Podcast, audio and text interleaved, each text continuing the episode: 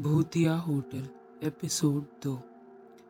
फिर उसके बाद हम दोनों उस होटल के अंदर जैसे ही गए तो जो हमने देखा, उसे देखकर तो हमारी आँखें फटी की फटी ही रह गई, क्योंकि होटल अंदर से भी काफ़ी पुराना और गंदा था और उसे देखकर ऐसा लग रहा था, जैसे इस होटल में कई दिनों से सफ़ाई ही ना हुई हो। मैं और महेश बस यही सोच रहे थे, आखिर कोई इसमें रह कैसे सकता है? क्योंकि उस होटल के अंदर से एक अजीब तरह की गंध भी आ रही थी। फिर भी हम दोनों होटल के अंदर गए। और होटल के अंदर इधर उधर देखने लगे। पर इस होटल के अंदर हमें कोई भी नज़र नहीं आ रहा था। और उस होटल में एक अजीब तरह की शांति थी, जो मुझे कहीं ना कहीं चुभ रही थी। तब महेश ने मुझसे कहा, यार विक्की ये होटल है या कबाड़ खाना चल यार, बाहर कोई दूसरा होटल ढूंढते हैं। फिर मैंने कहा, अबे भाई, इतनी मुश्किल से तो ये होटल मिला है। नहीं तो होटल तो दूर की बात, आसपास कोई घर भी नहीं दिख रहे हैं।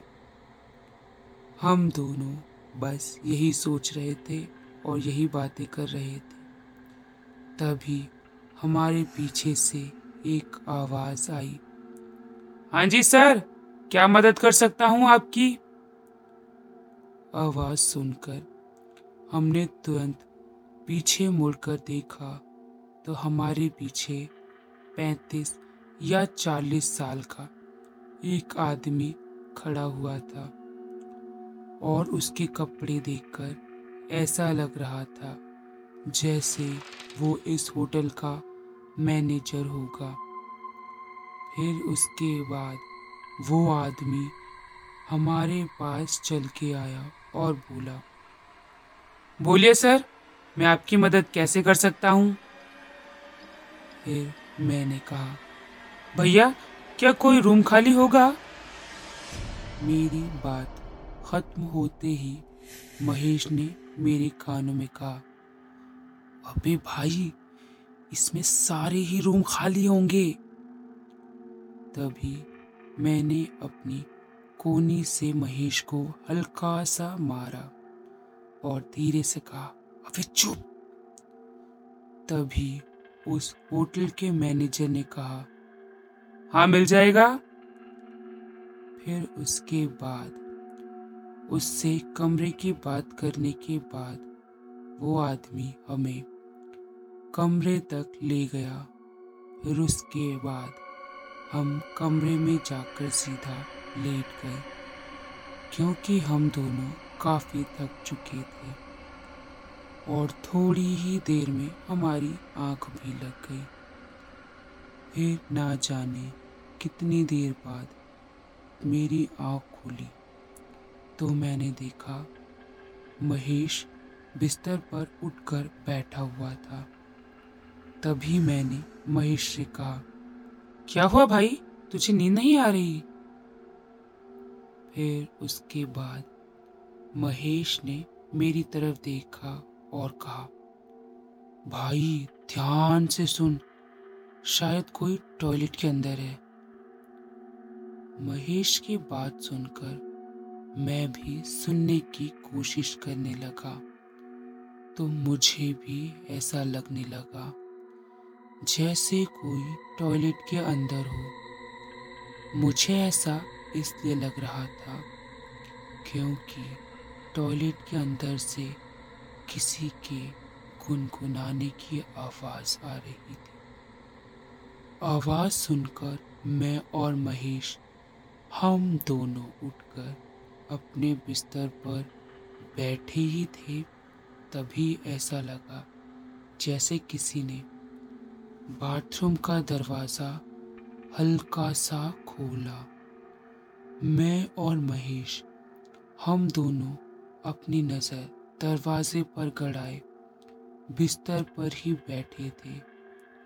पर तभी जब बाथरूम का पूरा दरवाज़ा खुला तो मेरी आँखें फटी की फटी ही रह गई और मेरे दिल की धड़कन अब अपनी दुगनी रफ्तार से ऐसे चलने लगी, जैसे मेरा दिल अभी छाती फाड़कर बाहर आ जाएगा।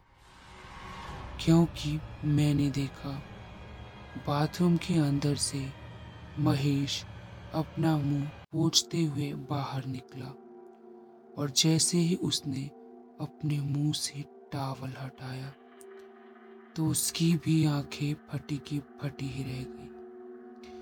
क्योंकि उसने देखा मेरे बगल में भी एक महेश ही बैठा हुआ था। और जो महेश मेरे बगल में बैठा था, उसकी भी हालत खराब हो रखी थी। पर उन दोनों से ज़्यादा हालत तो मेरी खराब हो रखी थी।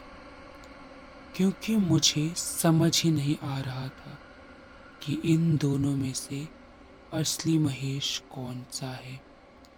तभी बाथरूम के पास खड़े महेश ने कहा, अबे विक्की, जल्दी उठ वहाँ से। पता नहीं कौन है।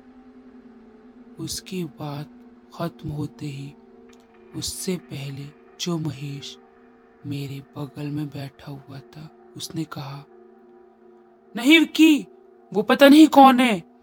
मैं तो कब से तेरे साथ हूँ?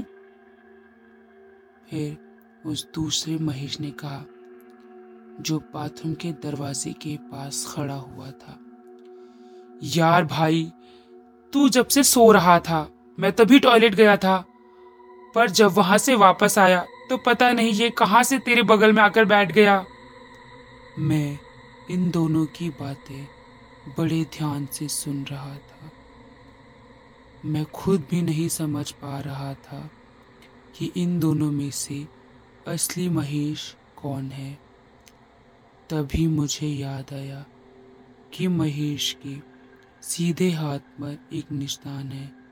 इसलिए मैंने कहा, तुम दोनों में से जो भी असली महेश है, वो अपने सीधे हाथ की बाजू ऊपर करके मुझे दिखाओ। फिर उसके बाद जो महेश बाथरूम के दरवाजे के पास खड़ा हुआ था, उसने तुरंत अपने सीधे हाथ की बाजू पर करी और कहा, देख भाई, मैंने जैसे ही उसके हाथ की तरफ़ देखा तो उसके हाथ पर वो निशान था, जिसके बारे में मैं सोच रहा था। पर तभी जो महेश मेरे बगल में बैठा हुआ था, उस महेश ने भी तुरंत अपने सीधे हाथ की बाजू पर करी और कहा, भाई, ये देख तू यही निशान देखना चाहता था ना? मैंने जैसे ही अपने बगल वाले महेश के हाथ की तरफ़ देखा तो मेरा दिमाग पूरा ख़राब हो गया, क्योंकि इस वाले महेश के हाथ में भी बिल्कुल वैसा ही निशान था। और साथ ही मुझे अब ये भी समझ में नहीं आ रहा था कि मैं अब क्या करूँ। मैं इन दोनों में से किस पर विश्वास करूँ? और किस पर ना करूँ। इसके आगे की कहानी अगले एपिसोड में है